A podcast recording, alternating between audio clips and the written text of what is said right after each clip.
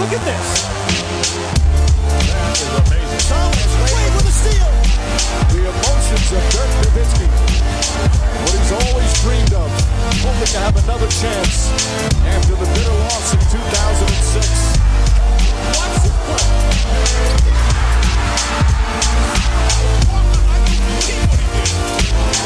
That is amazing. Hallo und willkommen zu Gutnext, dem deutschen Basketball-Podcast im Internet. Mein Name ist André Vogt und ich begrüße euch zu einer neuen Folge unseres kleinen, aber feinen Basketball-Hörspiels. Heute mit der Rapid Reaction Nummer 25 vom 8. September 2020. Und die wird präsentiert, auch weil ich gleich äh, rübergehe äh, in die Garage und wieder zwölf, glaube ich, zwölf Bücher einpacke. Zwölfmal Planet Basketball 1, äh, genauer gesagt. Deswegen wird es auch präsentiert von diesem Buch, Planet Basketball 1 und Planet Basketball 2. Beide bekommt ihr unter planetbasketball.de, relativ logisch, äh, geschrieben habe Jani Ronny mit ich. Ich habe versprochen, nicht mehr so viel darüber zu reden. Deswegen, ja, wenn ihr zwei der wahrscheinlich besten Bücher, das sagen ich, das sagt nicht Jan, will das auch sagen, aber vor allem sagt ihr das, äh, in deutscher Sprache über Basketball lesen wollt, ja, dann könnt ihr die gerne bestellen. Ich schreibe euch gerne Widmung rein, einfach info at basketballnerds.de den Wunsch noch hinterlegen und dann geht das so schnell es geht auf die Reise. Ich bin jetzt erstmal hier, erstmal nicht bei The Zone, von daher, wenn ihr es bestellt, dann ist es sicherlich auch, wenn ihr PayPal macht, in ein, zwei Tagen bei euch. Die Celtics und die Raptors, die habe ich gestern Abend, heute Nacht muss man ehrlicherweise sagen, um 0.30 Uhr ging es ja los, kommentiert und es war ein Blowout. Damit äh, hätte ich so in, in der Maße nicht gerechnet. Ich dachte zwar schon, dass äh, Boston die bessere Mannschaft ist, denke ich auch nach wie vor, aber das war schon eine Machtdemonstration der Celtics, ähm, denn Boston kam ganz anders raus, als sie das noch in Spiel 4 gezeigt hatten. Also sehr, sehr aggressiv, sehr, sehr konsequent mit einem guten Plan, haben immer wieder die Schwachstellen in der Raptors-Defensive attackiert.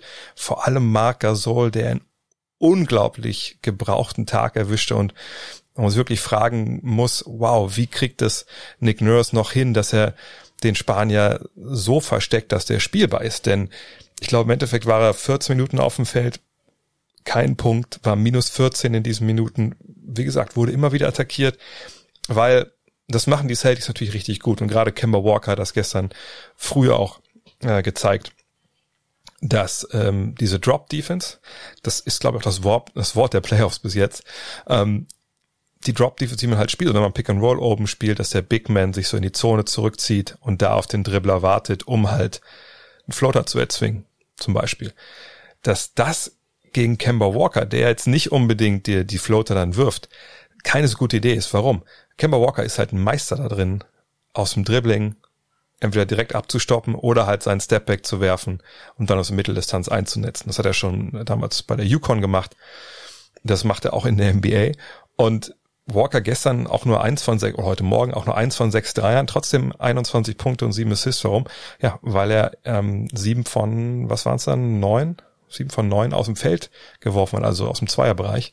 Und äh, da waren viele Dinger dabei. Klar waren auch Leger dabei, aber auch viele eben genau aus dieser Mitteldistanz, die die Raptors da eigentlich anbieten wollen. Und irgendwann konnte man Gasol gar nicht mehr spielen lassen. Wie gesagt, nur 14 Minuten.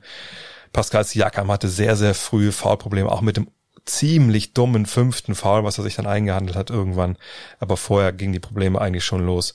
Und ähm, Toronto war einfach nicht, nicht wach. Im ersten Viertel 25 zu 11. Ähm, das war, glaube ich, auch, ja, ich glaube, Postseason Low für die Raptors. Und bei den Celtics hat einfach alles funktioniert. Ja, Brad Wanamaker mit einem Playoff Career High 15 Punkten. Daniel Theiss richtig, richtig stark äh, mit 15 und 8 und zwei Blocks und einem Tritt ans Kinn von Siakam, wo der aber nichts für konnte, wurde unterlaufen und hat dann das Gleichgewicht verloren, nach hinten so ein bisschen dann, ja, klingt jetzt blöd, nach hinten ausgetreten, aber wie gesagt, ist aber wirklich nicht, nicht seine Schuld. Ähm, hat danach sogar ähm, Daniel Theiss mit äh, dem Birdman Chris Anderson äh, verglichen, obwohl er, was hat er gesagt? Ich weiß nicht, wie der Junge heißt, aber er erinnert mich an den Birdman. Also vielleicht ganz gut für Shaq, sich da mal Daniel Theiss' Namen zu merken. Aber die Frage, die man jetzt nach diesem fünften Spiel haben muss, ist, wo bekommen die Raptors die Offensive zusammen? Vorteil war jetzt vielleicht von dieser Klatsche, dass Siakam nur 29 Minuten gegangen ist, Lowry und Van Vliet zusammen nur 34. Norman Powell kam so ein bisschen rein, ja, zumindest im, im Angriff mit, mit 16 Punkten. Vielleicht kann der noch ein bisschen mehr liefern jetzt in, in Spiel 6. Aber mir fehlt echt so ein bisschen der Glaube, dass Toronto diese Serie gewinnt. Sicherlich, wenn man irgendwie jetzt in Spiel 6 einfach einen formidablen defensiven Plan hat, wenn vorne die Würfe ein bisschen fallen. Nick Nurse meinte auch so, okay, zu Beginn, wir hatten im ersten Viertel schon relativ freie Würfe, aber die waren einfach nicht drin. Ja, kann man sicherlich so sehen, hat er sicherlich auch zu einem Teil recht, aber das war schon defensiv von, von Boston viel stärker als von Toronto. Und ähm, ich frage mich wirklich, wo sie da die Offensive herbekommen. Sie haben auch dieses Targeting, was sie mit Kemba Walker gemacht haben in den Spielen zuvor, vor allem auch, glaube ich, in Spiel 4 war es, ähm, wo sie, was Marker so auf der anderen Seite ist, oder auch Ibaka, Ibaka haben sie auch sehr äh, aufgrund dieser Drop-Verteidigung attackiert, ähm, aber ähm, das Gegenstück auf Seiten der Celtics ist halt Kemba Walker gewesen, der dann immer wieder gegen Lowry ran musste, gegen Siakam. Da hat man wenig von gesehen, auch weil das die Celtics stellenweise ganz gut gekontert haben äh, mit so Pre-Switches und sowas. Aber ähm, mir fehlt einfach der Glaube an die Offensive der Raptors. Defensiv, glaube ich, ne, kriegen die das sicherlich hin. Aber ja, ich denke einfach, dass sich in dem Fall das Team durchsetzt, was in die bessere Offensive hat, weil beide Defensiven ungefähr auf, auf gleicher Höhe sind. Clippers gegen Nuggets, das ist ein Duell, wo wir gesagt haben, boah, so richtig auf gleicher Höhe sind die nicht. Ähm, Jan Jagler wollte schon den Besen auspacken im, im Locker Room. Ich glaube auch auch Shaq und, und Charles Barkley haben beide, glaube ich, bei TNT gesagt, oder die haben keine Chance. Sehe ich eigentlich auch so, dass sie diese Serie verlieren. Ich dachte eigentlich 4-1, da können wir auch noch hinkommen. Steht jetzt 2 zu 1 nach drei Spielen, nachdem die Clippers gestern 113 zu 107 gewonnen haben. Aber es war ein Spiel, wo, wenn man ehrlich ist, Denver mehr als ebenbürtig war. Denver war die ganze Zeit mit dabei. Denver hätte am Ende, auch wenn es vielleicht ein bisschen anders läuft, das Ding auch gewinnen können. Aber, und irgendwie, ich, ich, ich komme mir schon blöde vor, dass bei jedem Spiel irgendwie der, der Clippers mehr oder weniger zu sagen, aber es war wieder, dass die Clippers auch in einer Partie, jetzt wie, wie diesem Spiel drei einfach stellenweise, ja, also selbst in so einer Partie suchen die nach dem Schalter irgendwann und schalten den nicht von vornherein um, sondern erst dann, wenn sie es brauchen. Und in dem Fall war es dann halt das vierte Viertel, dass sie mit 29 zu 19 gewonnen haben. Davor war das offensiv, ja, auf beiden Seiten richtig, richtig stark. Ja, beide haben das, das gut gemacht. Auf, natürlich vor allem Nikola Jokic auf der Seite der Nuggets mit 32, 12 und 8. Klar auch sieben Turnover, aber der Mann hat gestern echt eine Menge äh, geschultert, was das Playmaking angeht. Gut, Jamal Murray hatte auch neun Assists, aber fünf von 17 aus dem Feld, nur für 14 Punkte. Ähm, und bei drei Viertel hat man sich ein bisschen gefragt, ja, was ist denn jetzt mit der Defense der Clippers? Kommt die heute noch oder ist sie im Hotelzimmer geblieben? Auch wenn es natürlich jetzt nicht ein exorbitant hoher Score war, aber die Defense kam dann auf einmal im vierten Viertel. Und dann kam sie eben so, ja, wie man das schon öfter in der Saison gesehen hat, dass dieses, wie gesagt, ich komme blöd vor, es mir wieder zu sagen, aber dieses, hey, wenn die Clippers wollen, dann spielen sie die besten 20 Minuten von allen Teams in der Liga. Und das waren gestern dann natürlich nicht 20 Minuten, sondern 12. Aber da haben sie das Spiel im Endeffekt äh, gewonnen. Und das Play des Spiels war, und das klingt eher wie was, was man vielleicht nicht in so einem feinen Familienprogramm wie, wie God Next äh, nennen sollte, aber es war der Mittelfingerblock an Jamal Murray. Also Murray geht zum Korb, will den Ball danken, Kawhi Leonard geht hoch zum Block, aber erwischt ihn am Ende dann halt nur mit seinem Mittelfinger. Und das reicht halt aus, um diesen, diesen Dankversuch zu blocken. Und ähm, ich denke, Doc Rivers hat das ganz gut zusammengefasst, ähm, als er danach gesagt hat, na gut, das Spiel im Endeffekt, das wurde entschieden. Oder man hat sich gefragt vorher, okay, welches Team fängt zuerst an zu verteidigen und die werden wahrscheinlich gewinnen. Ja, und es hat auch gesagt, er hat gesagt, für dreieinhalb Viertel haben wir quasi beide gescored. Und in den letzten sechs Minuten war es halt unsere Verteidigung, die das Ding gewonnen hat. Und die Clippers haben eben diesen Eingang, den die Nuggets defensiv nicht einlegen können. Also das ist wirklich mit Jokic, der da einfach super angreifbar ist nach wie vor in der Verteidigung. Ähm, ich glaube, da haben die Nuggets einfach nicht genug, um diese Clippers dann im Endeffekt zu schlagen. Zahlen, Kawhi Leonard mal wieder bisschen was von allem gemacht. 23 Punkte, 14 Rebounds, 6 Assists, 2 Blocks. Einen, wie gesagt, nur mit dem Mittelfinger. Paul George war vorn überragend, 12 von 18 aus dem Feld, 32 Punkte, 4 und 4 und dann noch zwei Steals dazu. Jokic habe ich schon genannt, Murray auch. Aber Michael Porter Jr., der und das ist wirklich, finde ich, eine, eine, richtig, richtig gute Entwicklung. Und natürlich, er hat schon in der äh, in den Seeding Games da Leistung gebracht, die ein bisschen haben auf, aufhorchen lassen. Aber das sind jetzt Playoffs und das sind, sind Playoffs auch jetzt nicht gegen irgendwelche Teams, die, die nicht verteidigen können. Und er hat immer wieder diese Spiele drin, auch jetzt wie, wie, wie heute Nacht. 23 Minuten, 18 Punkte, 10 Rebounds, 3 Steals.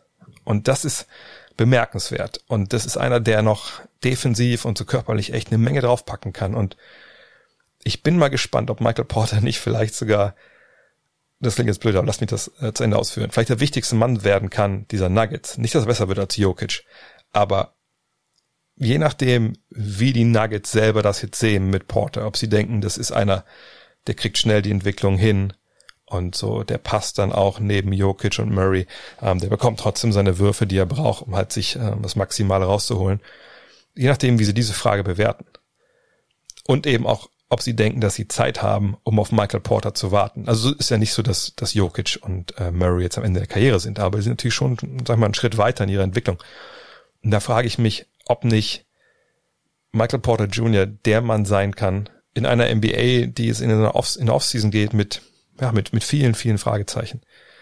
Wo vielleicht Michael Porter, keine Ahnung, wenn man noch Bowl Bowl mit reinwirft, plus X, ob das nicht dann ne, der Schlüssel sein kann, um den dritten Star nach äh, Denver zu holen, der vielleicht dann eher schon weiter ist ne, und dann auch vielleicht defensiv mehr anbietet. Oder ob man sagt, nee, wir gehen mit, mit Michael Porter, ein absoluter Stil seiner Draft, ähm, da weiter. Also da bin ich, bin ich sehr gespannt, weil das könnte die Richtung dieses Nuggets-Teams für die nächsten drei, vier Jahre nochmal ganz, ganz entscheidend äh, verändern.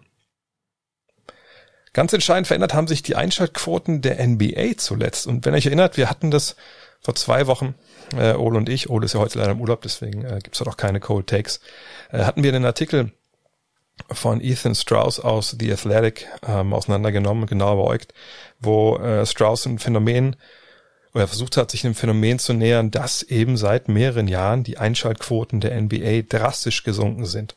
Ja, ein Viertel, so während der regulären Saison, gingen die nach unten.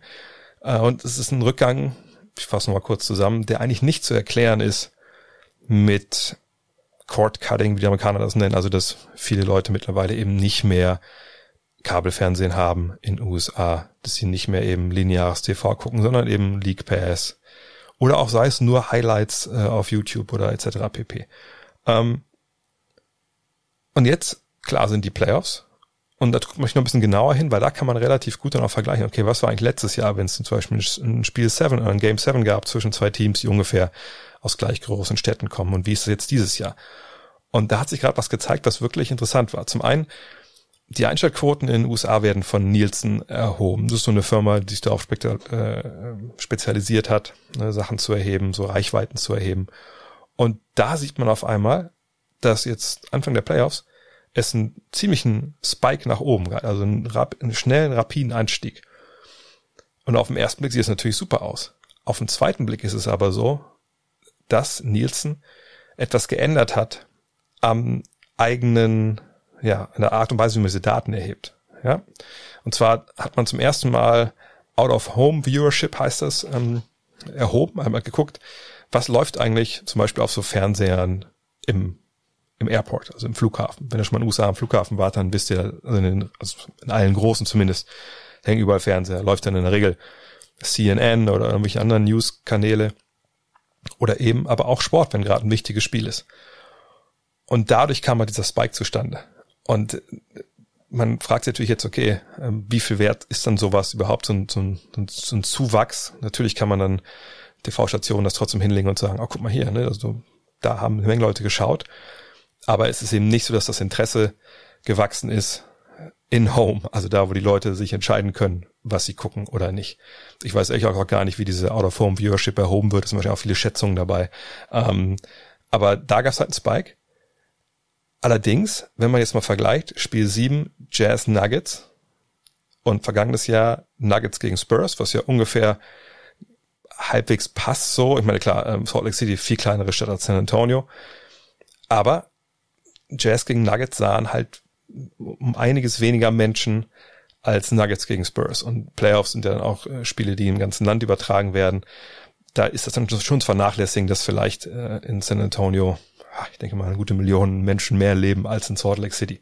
Ähm, und jetzt ist ein bisschen die Frage natürlich, woran liegt das? Ist es wirklich jetzt ein, immer mehr schwindendes Interesse an der NBA? Oder gibt es auch andere Faktoren? Ein Faktor, der jetzt immer wieder genannt wird, ist natürlich auch, dass, wenn ihr euch erinnert, wir hatten die Diskussion an der Stelle hier schon mal vor, vor zwei, drei Monaten, dass es ja wohl durchaus Bestrebungen gab in der NBA, die gesagt haben, hey, warum nutzen wir jetzt nicht die Bubble, nutzen wir diese Verschiebung im Spielplan, um mal zu testen, ob es nicht Sinn macht, dass wir wirklich die Saison immer erst im Dezember starten und dann durchspielen bis ähm, Juli, August, weil die Denke dahinter halt ist, dann gehen wir der NFL aus dem Weg. Die NFL fängt jetzt ja am Wochenende an ähm, und läuft ja dann immer dann so bis, was glaube ich, Anfang Februar, ne? Und äh, die nehmen natürlich der NBA so, wenn die normal im Oktober anfängt, so die ersten zwei, drei Monate in der Öffentlichkeit in den USA, ne, nehmen die natürlich eine Menge Platz ein und nehmen der NBA eine Menge Medienaufmerksamkeit weg. Die Denke wäre, wenn wir halt im Sommer spielen, dann gibt's nur Baseball und Baseball ist eigentlich mehr oder weniger tot. Da hätten wir das, das Aufmerksamkeit für uns alleine. Jetzt sieht man aber, dass die Einschaltquoten nicht steigen. Und ich glaube, diejenigen innerhalb der NBA, die jetzt argumentieren oder die argumentiert haben, ey, wir müssen in den Sommer reingehen, die haben, glaube ich, jetzt einen momentan echten schweren Stand. Und das ist natürlich aus einer Hinsicht halt richtig, richtig gut, nämlich aus der Hinsicht des internationalen Basketballs. Denn natürlich gibt's jetzt Planspiele für 2021, wenn in Tokio wirklich die Olympischen Spiele stattfinden, dass man, je nachdem wann die NBA-Saison beginnt, dass man entweder ähm, vorher fertig ist und damit klarkommt, dass man ein relativ kurzes Trainingslager vielleicht hat für Team USA oder zumindest ein Trainingslager hat, wo dann ne, die Finalteams vielleicht ihre Spieler noch nicht abgestellt haben. Ähm, oder man unterbricht sogar NHL-Style, die haben es ja früher so gemacht, ne, für Olympia halt die NBA-Saison für, für zwei, drei Wochen bin ich sehr gespannt. Aber wenn man jetzt ja diese Einschaltquoten sieht, glaube ich, kann man wirklich auch argumentieren, im Sommer ist es halt einfach auch nicht so leicht, diese Einschaltquoten zu generieren. Und man muss ja mal sehen, der Sommer ist ja in den USA nicht so wie bei uns. Ja, du bist ja da über, über drei Zeitzonen verteilt. Es gibt verschiedene, natürlich klimatische Gegebenheiten. Und wenn du eine Hitzewelle hast, wie auch gerade wieder in Kalifornien, gut, die Amerikaner haben ja ihre, ihre Klimaanlagen, dann sind ja, ist drin ja auch nur 12 Grad dann, aber guckst du dann wirklich äh, Basketball, wenn das auch gar nicht so bei dir im, im, Kopf drin ist, weil du natürlich diese Periodik gewohnt bist, ne, dass im Sommer eigentlich nur Baseball läuft. Und äh, vielleicht kann dieses, dieses Ratings-Debakel, was es eigentlich momentan ist, ähm, vielleicht kann das helfen, dass sich eben nicht die Kräfte durchsetzen in der NBA, die sagen, ja, lass uns einfach bis in den Sommer reinspielen, weil das würde natürlich komplett Nationalmannschaften überall auf der Welt äh, torpedieren, nicht, natürlich nicht nur Team USA. Ähm, mal gucken hoffen mal. Ich, ich wünsche denen nichts Böses, aber ich fände besser, wenn wir da bleiben, wo wir sind. Heute Abend geht's aber natürlich weiter in der NBA. Und zum einen sehen wir dann Spiel Nummer 5 zwischen den Bucks und den Heat. Und es sind ein paar Spieler questionable, klar. Janis Antetokounmpo, da wissen wir jetzt nicht. Also er möchte irgendwie spielen, er wurde Tag und Nacht behandelt, seit das, seit er umgeknickt ist in äh, Spiel 4. Mike Budenholzer hat gesagt, er ist questionable, wir wollen schauen, was passiert, aber natürlich auch mit Augenmaß reagieren. Ne, sie wollen nichts riskieren. Ähm, ich, ich denke, das ist auch gut, aber da kommen wir gleich noch zu. Allerdings haben die Heat auch ihre Probleme. Und zwar Tyler Hero, Kelly Olenek und Jay Crowder sind auch alle als questionable gelistet. Das heißt so viel wie fraglich und ähm, so probable heißt immer, ja, okay, der spielt wahrscheinlich, bis angeschlagen. Aber dass die drei alle nicht spielen, die Chance besteht natürlich äh, schon. Und das wäre schon ein Schlag ins Kontor, vor allem wenn Crowder und Hero nicht spielen. Olenek, mein Gott, dann ist er halt nicht dabei, dann kommt eben Myers Leonard rein, der liefert dir ungefähr das gleiche, vielleicht ein bisschen, bisschen unbeweglicher, okay, aber nimmt, nimmt auch ein paar Dreier und, und Rebound ein bisschen. Ohne Hero fehlt ja aber natürlich einer, der von draußen nochmal Druck ausüben kann äh, auf die Verteidigung ähm, der Bucks. Sicherlich ist es dann auch einer weniger, den die Bucks attackieren können mit, mit Drives. Aber Hero, finde ich, ist noch mal ein bisschen ähm, mobiler und noch ein bisschen facettenreicher im Angriff, als das zum Beispiel Duncan Robinson ist. Und mit Crowder geht dir natürlich ein Verteidiger flöten, den du brauchst gegen Chris Middleton. Gut, ist nicht so, dass die nicht genug haben, aber es ist schon ein Unterschied für deine Offensive, ob dann jetzt Crowder dem Feld steht und verteidigt und muss da nach vorne laufen oder ist es Andre Iguodala, weil der natürlich so von, vom Dreier her das eben nicht so gut macht äh, in der Regel. Bin ich gespannt. Also ich denke trotzdem, dass natürlich die Heat heute Favorit sind. Wir haben gestern auch darüber gesprochen, dass natürlich die Milwaukee Bucks nicht diese Offensive zeigen können, die sie in Spiel 4 gezeigt haben, auch wenn sie da nach Verlängerung gewonnen haben. Aber so ISO-Ball, das es wird einfach nicht funktionieren. Das ist keine nachhaltige Taktik für diese Bucks. Und muss auch ganz klar sagen, ist auch ziemlich Offenbarungseid, sollte sich Coach Budenholzer heute darauf zurückziehen, egal ob Antetokounmpo spielt oder nicht.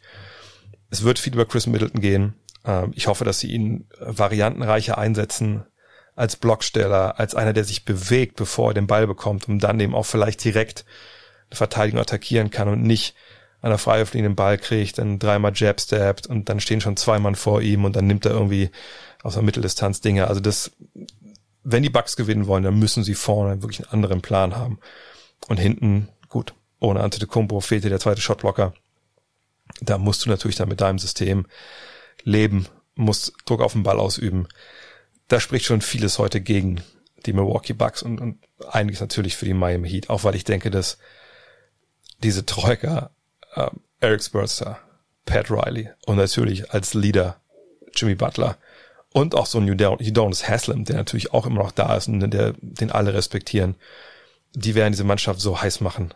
Also ich, ich glaube nicht, dass die heute äh, Fleisch bekommen, was, was, was eine Flamme gesehen hat, sondern die werden alle äh, rohes Fleisch, vielleicht ein bisschen, ein bisschen Mett zum Frühstück und die werden rauskommen, wie gesagt, mit einem Messer zwischen den Zähnen. Und ich, ich kann mir eigentlich nicht vorstellen, dass die Bucks das gewinnen, es sei denn, Antetokounmpo ist so fit, wie er in Spiel 4 war vor seiner Verletzung. Äh, sie haben offensiv ein bisschen mehr Plan. Dann kann ich es mir vorstellen, aber ansonsten wird es richtig, richtig schwer.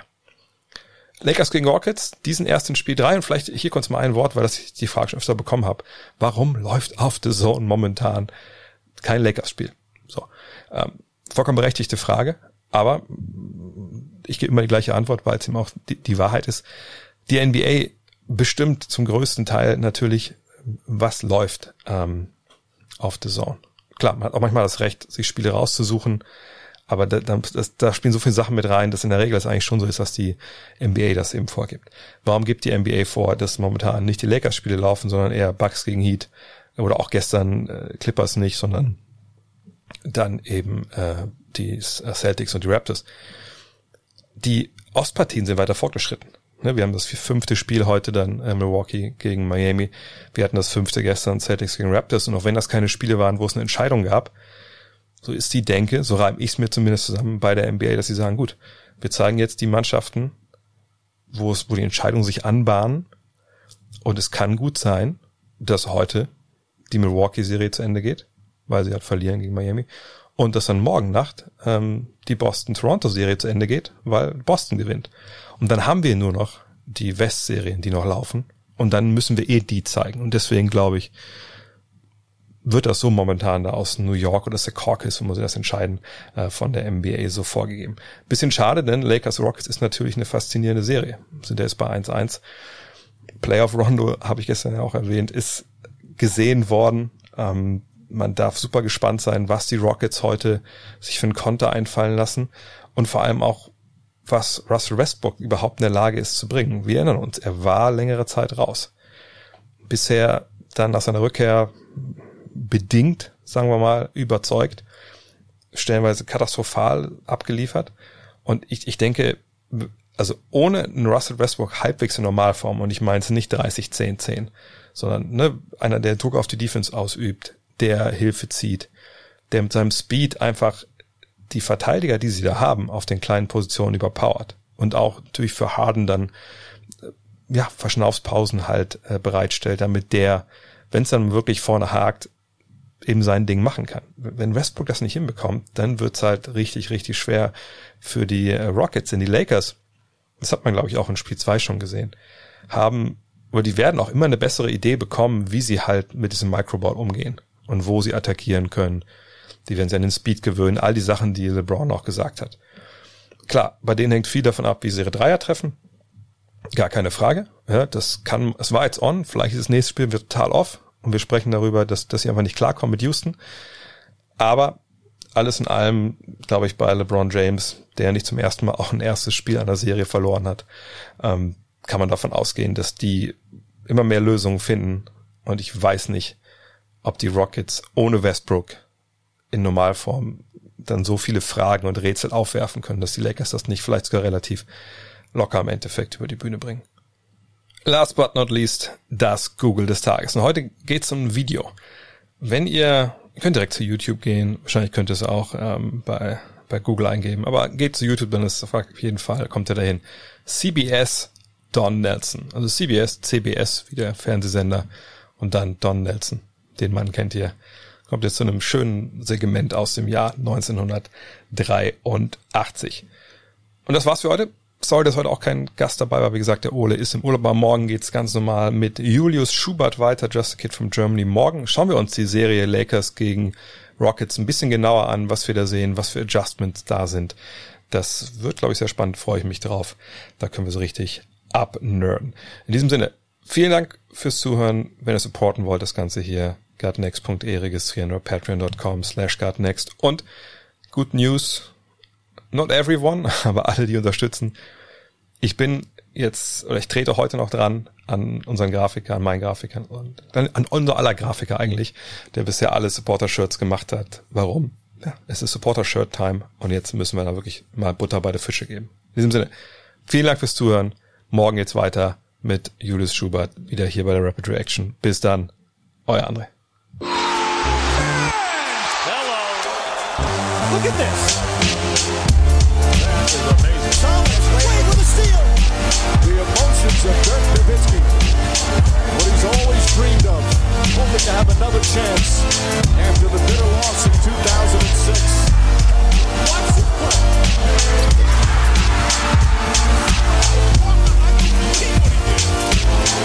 That is amazing.